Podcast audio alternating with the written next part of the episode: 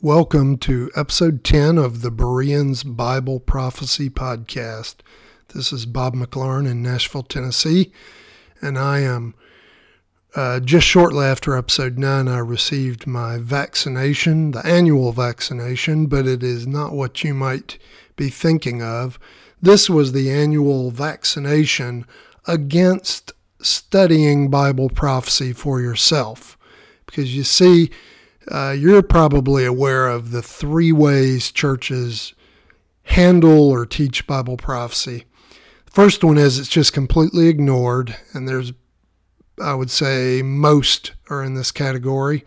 Uh, the next, uh, the next way that a church, and probably the the uh, greatest majority uh, after number one is uh, you're told what to believe. It's more of a fill in the blank. So they certainly have Bible studies, but everyone comes to the same conclusion on every point. There's hardly ever any room for disagreement, uh, and certainly no strings are left untied or pieces of the puzzle are.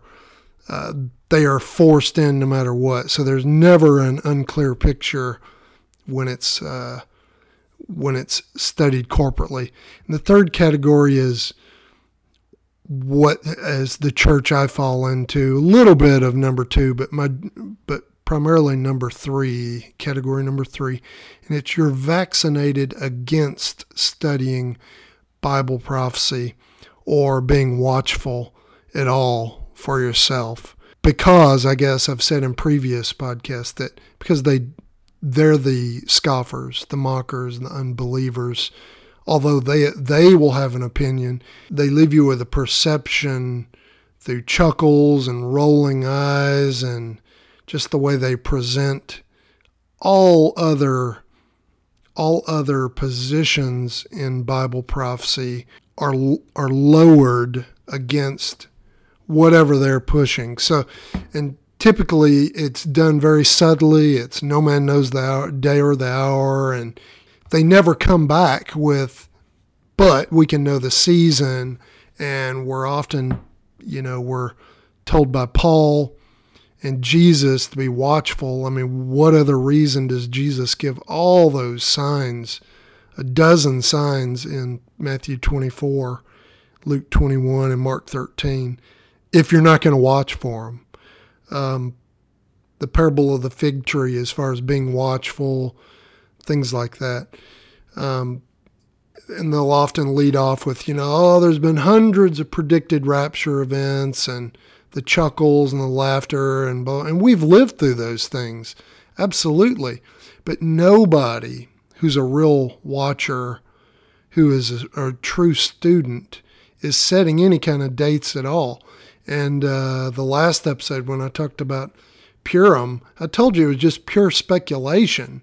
And, uh, you know, so anytime, uh, hopefully, anytime that I'm throwing something something out there, I'll be, uh, I will remember to note in brackets around it coming and going that you know I'm speculating or whatever. But I mean, you do it. Everybody does it. Now, there's a lot of people a lot of crazies who take one thing and they just build their whole case. They write their books.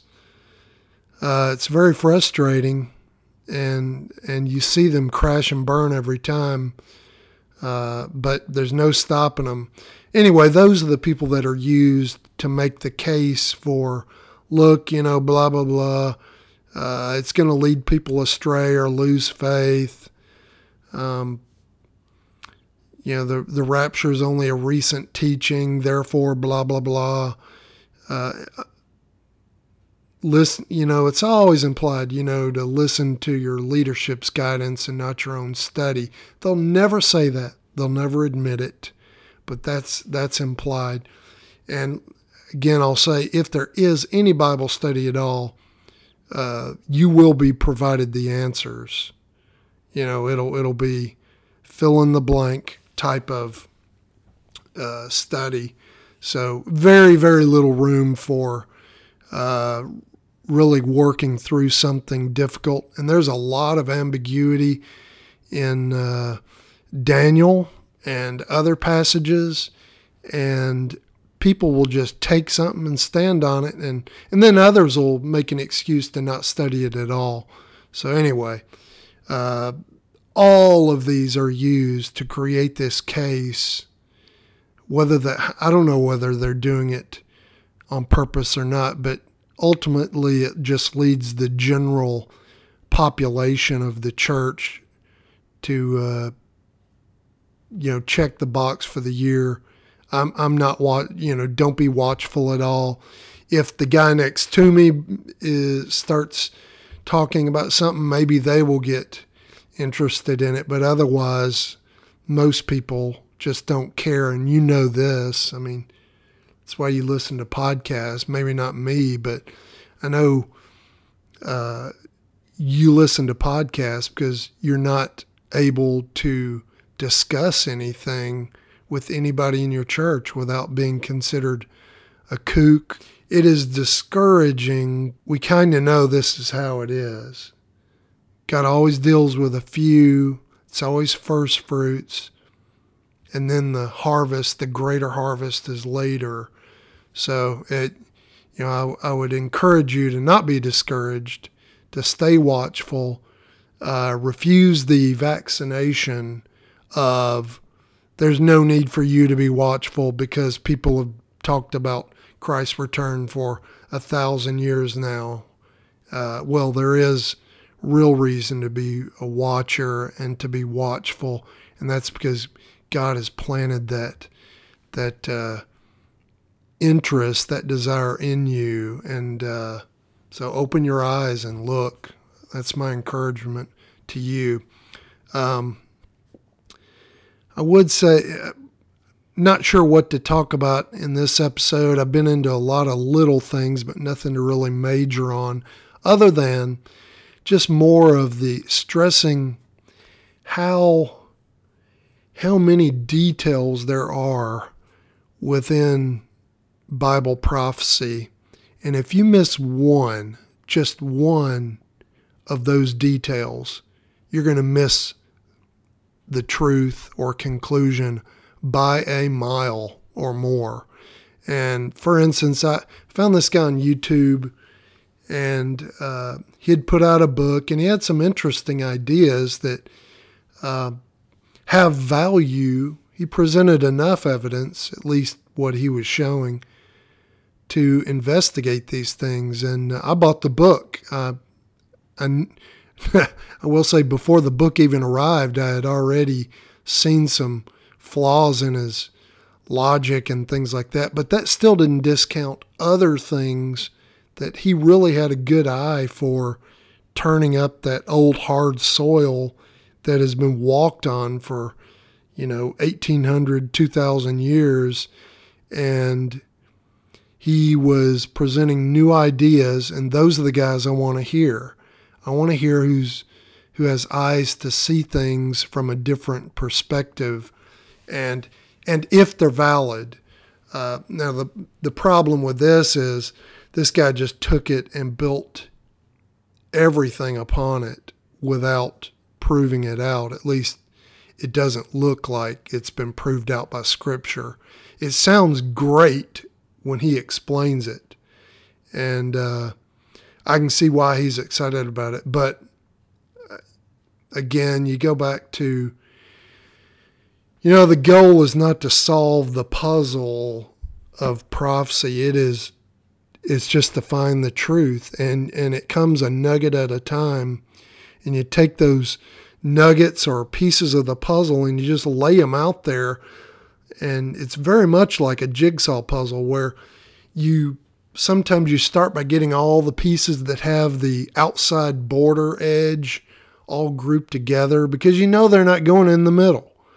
And or you might group them by color or shapes, you know, various ways, but a lot of times that's how prophecy is and we're just you know, we we find something and we believe that it's significant, but we don't know where it fits.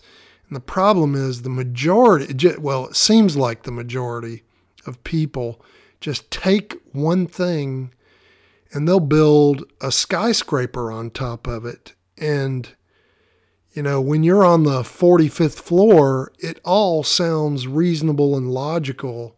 But when you go down to the to the basement, you see that it is extremely weak and there's no scripture there supporting it at all.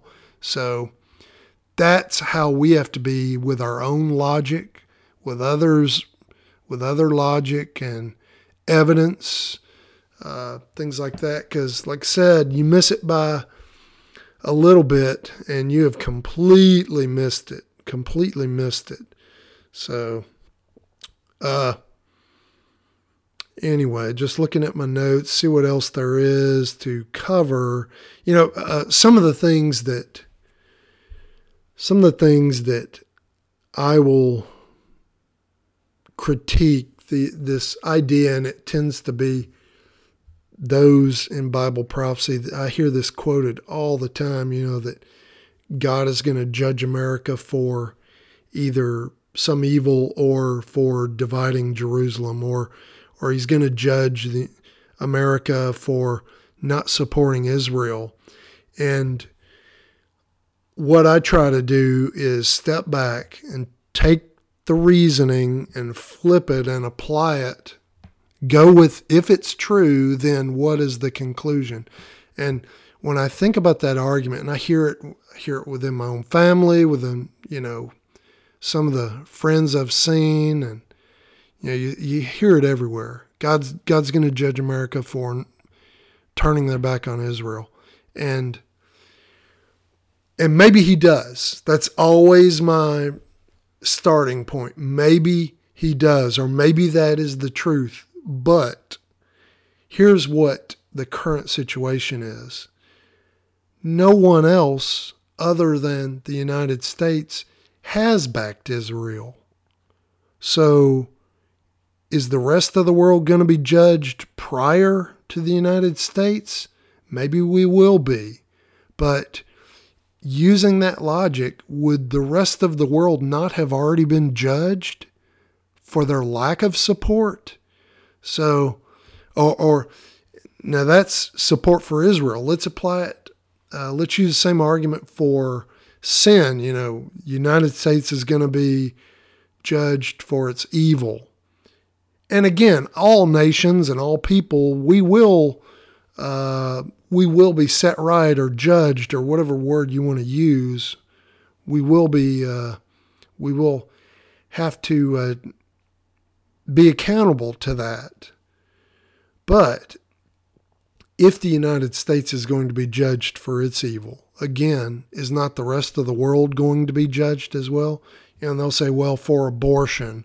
Well, China, is uh, quite the offender. I'm sure Europe is. Um, I'm sure every country is.